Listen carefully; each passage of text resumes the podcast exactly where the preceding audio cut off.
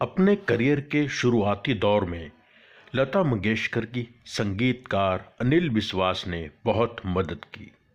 एक बार बॉम्बे की ट्रेन में सफ़र करते हुए अनिल जी ने लता को दिलीप कुमार के साथ इंट्रोड्यूस कराया और बताया कि ये लता है और बहुत अच्छा गाती है। दिलीप कुमार ने पूछा, ये कहाँ की है? तो अनिल जी ने जवाब दिया कि महाराष्ट्र की। तब दिलीप कुमार ने कहा, फिर तो इसके तलफ़ुस, यानी प्रोनंसिएशन भी मराठी होगी। हिंदी फ़िल्मों में तो उर्दू का बहुत बोलबाला है, ये कैसे गा पाएगी?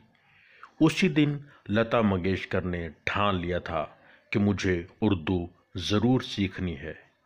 अपने घर जाकर लता ने अपने जान पहचान के शफ़ी भाई से कहा कि मुझे उर्दू पढ़ने का शौक़ है। फ़िल्मों में गाना है तो मेरे गाने में मराठी झलक नहीं आनी चाहिए।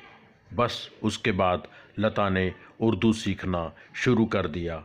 आज तक कोई लता की गायकी में किसी भी ख़ास प्रदेश की झलक नहीं पकड़ पाया। वो भारत की आवाज़ ही बन कर रही हैं। ये कहना तो छोटा मुँह बड़ी बात होगी कि लता से बेहतर गायक शायद ही दुनिया में कोई पैदा हुआ होगा।